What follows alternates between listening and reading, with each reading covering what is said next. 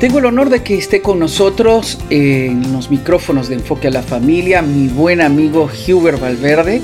Hubert es escritor y conferencista en temas de apologética y ha publicado su nuevo libro Pulverizando mitos. Hubert, bienvenido a Enfoque a la Familia. Muchas gracias Sixto por tenerme aquí, es un placer de verdad estar aquí.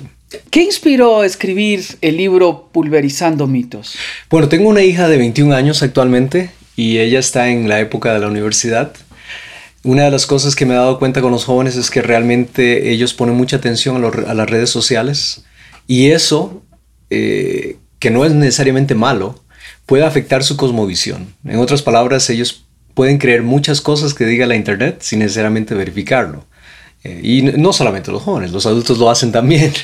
Pero para mí fue muy importante darme cuenta de que había una gran parte de la juventud que estaba teniendo problemas y que creían muchas mentiras, muchas falsedades que se hablaban acerca de Jesucristo y el cristianismo.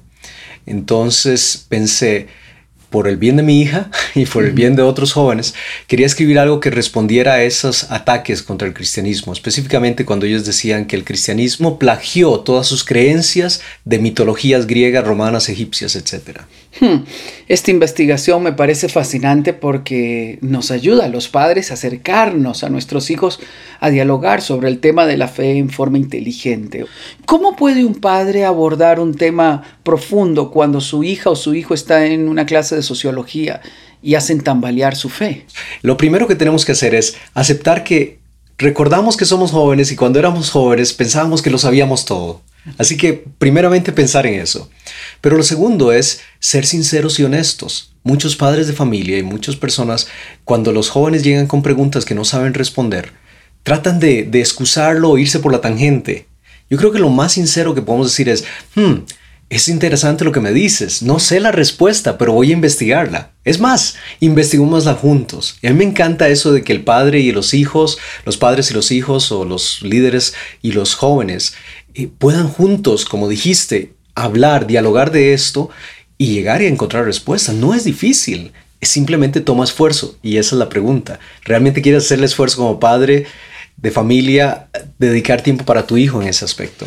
Expones en el libro eh, muchas de las corrientes eh, que se están dando hoy y que no son nuevas, que siempre ha estado.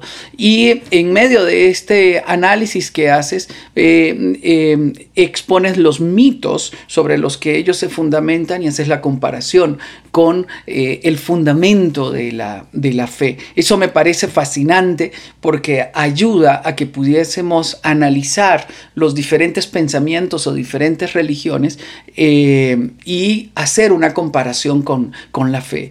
Cuando uno de nuestros hijos llega con una de esas preguntas eh, bien difíciles, eh, eh, que pareciera que tiene una buena investigación, pareciera creíble la fuente, ¿Cómo uno debe de abordarle? Porque hay padres que muchas veces lo abordan a partir de esto es lo que creemos y punto.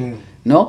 Pero en el libro haces un análisis profundo y, permite que haya un, análisis que haga que nuestra fe cobre vida, porque tenemos más prueba científica del cristianismo que de cualquier otra de estas cosas que terminan en mitos.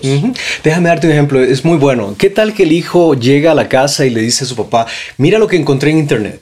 Encontré que Krishna ah, sale aquí en unas imágenes que, que se ve crucificado. Entonces busqué en internet y encuentro que dice que Krishna fue crucificado. Y Krishna, por supuesto, fue mucho antes, precede a Jesucristo. Entonces dice, es una muestra de plagio. Los cristianos copiaron eso de Krishna. Cuando alguien dice eso, uno como padre de familia ve las imágenes que salen en internet, ve la información que sale en internet. Y por supuesto, la primera preocupación es, ¿cómo le respondo? Otra vez, volvemos a lo mismo. No sé, pero voy a investigar. Cuando investigas, por ejemplo, este caso, te das cuenta que todas las imágenes y, dibujos de arte que se mostraron de Krishna crucificado fueron del siglo XIII después de Cristo. No hay ninguna, ninguna, ni ninguna evidencia dentro de Krishna, de la, del movimiento de Hare Krishna, que muestra a Krishna crucificado. Todos fueron inventos y cosas que se agregaron hasta el siglo XIII después de Cristo. Y si eso fuera poco, se ponen a investigar más y hay un hombre que se llama Jan Jacoliot y en el siglo XIX él se pone a inventar todas estas cosas diciendo que todo esto pasó antes de Cristo. Pero si tú buscas y, buscas en el libro, en el material de él y en la información de Jacques no encuentras absolutamente nada de información que él pueda fundamentar. Y si te vas al movimiento Hare Krishna y vas al sitio web de ellos o conversas con alguna persona que ha tenido años estudiando con ellos y le preguntas, ¿es cierto que hay fundamentos de lo que dice Jan Jacoliot? La mayoría de ellos va a decir no. Entonces imagínate, cuando podemos llegar a nuestros hijos y investigar con ellos y decirles, mira, esto fue lo que encontré y él lo puede investigar, se da cuenta, no solamente le reafirma la fe al padre, pero también le reafirma la fe al hijo, le está diciendo al hijo, no creas todo lo que oyes en internet o todos los que ves en internet. Antes de continuar con este programa, queremos recomendarle un curso que hemos publicado en Enfoque a la Familia. Este se titula Proyecto La Verdad. Está diseñado para aquellos que desean aprender más de teología, historia, ciencia y Dios. Desarrollamos una cosmovisión bíblica aplicada a la vida práctica. Son 12 videos en donde usted profundizará en las escrituras, conceptos filosóficos, la ciencia, la historia de América y muchos otros temas interesantes. Si usted es pastor, líder ministerial o un entusiasta de las Sagradas Escrituras, este es un curso que le va a gustar. Para ver la información del curso Proyecto La Verdad, visite hoy mismo el sitio enfoquealafamilia.com barra inclinada cursos. Se lo recuerdo, enfoquealafamilia.com barra inclinada cursos. Continuamos con el programa. Muchas veces los padres terminan peleándose con sus jóvenes porque no saben abordar el tema de la duda. Tengo duda de mi fe.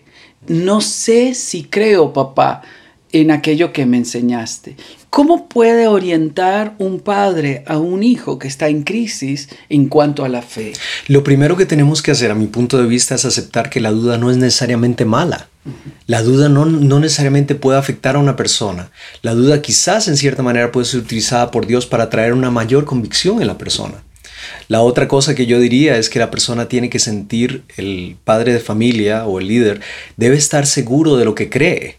En otras palabras, debemos nosotros realmente investigar lo que creemos. Muchas personas dicen, sí, yo creo que la Biblia es la palabra de Dios.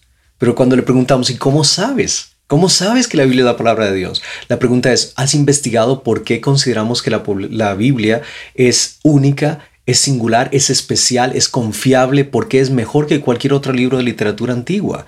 Esas cosas nos darían a nosotros el efecto eh, y la, la fortaleza, el fundamento para poder decirle algo así. Yo pienso que cuando el padre siente la realidad de que, ok, primero voy a investigar yo por mí mismo, para mi propio beneficio, y va con su hijo, y cuando el hijo viene con esas dudas, le dice, entiendo tus dudas, pero mira, estas son las respuestas que yo he encontrado, va a hacer que el hijo sienta, ah, por supuesto, no, no podemos negar esto, la Internet nos dice y los medios de comunicación nos dicen que los hijos no escuchan a los padres, que los hijos no ponen atención a los padres, pero la realidad es que sí nos ponen atención. Así que si nosotros les decimos a ellos y les mostramos la convicción con buena evidencia, con buenas pruebas, yo estoy seguro que los hijos más bien van a sentir ese deseo de que quieren saber más de Dios. Esto me lleva a tres elementos fundamentales que has mencionado. Uno, escuche.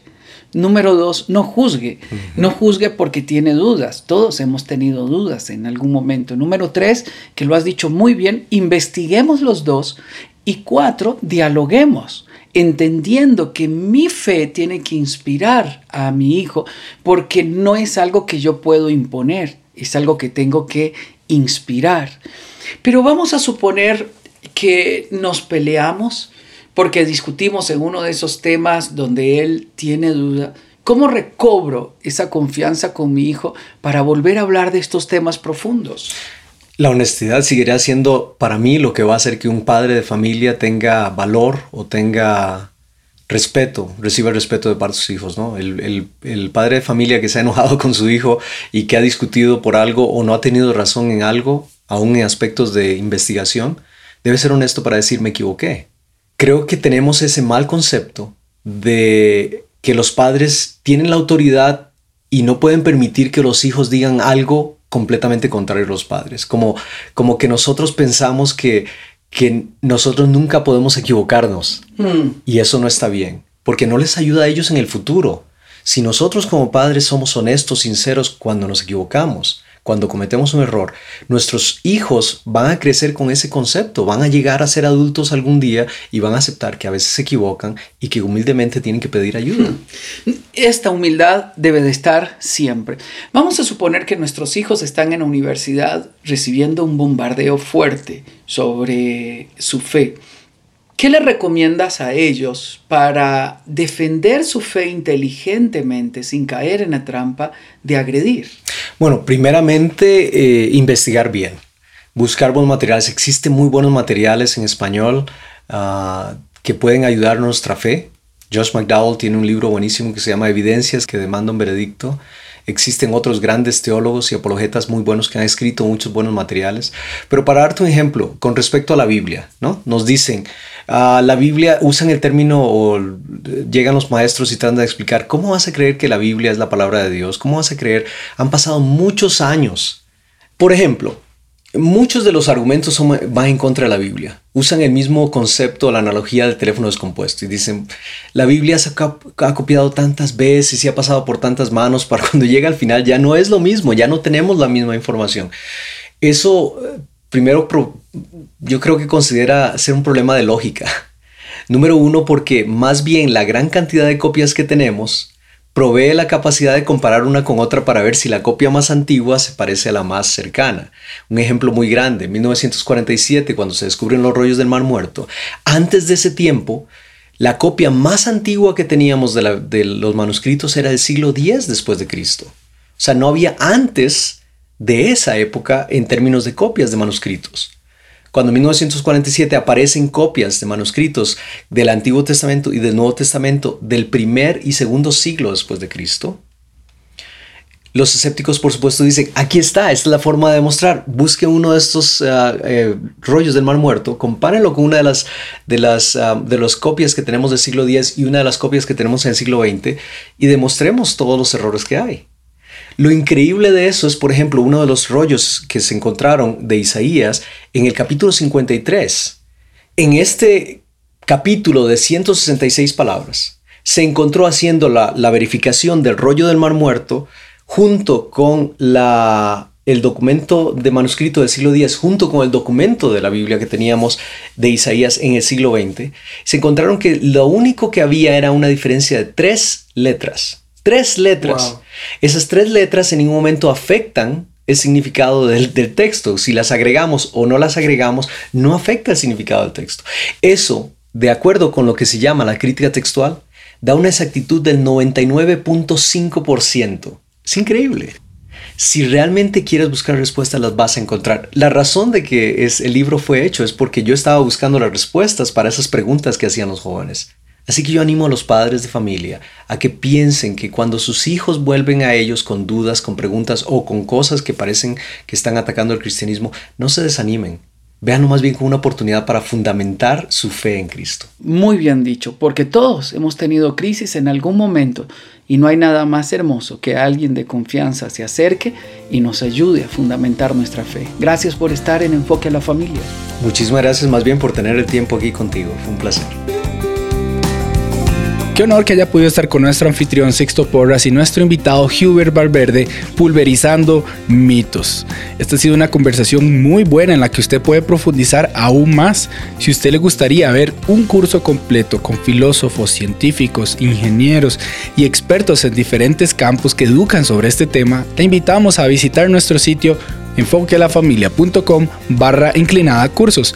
El curso Proyecto La Verdad es una de las mejores producciones que tenemos para capacitarle en esta área. Se lo recuerdo, vea Proyecto La Verdad visitando el sitio enfoquealafamilia.com barra inclinada cursos.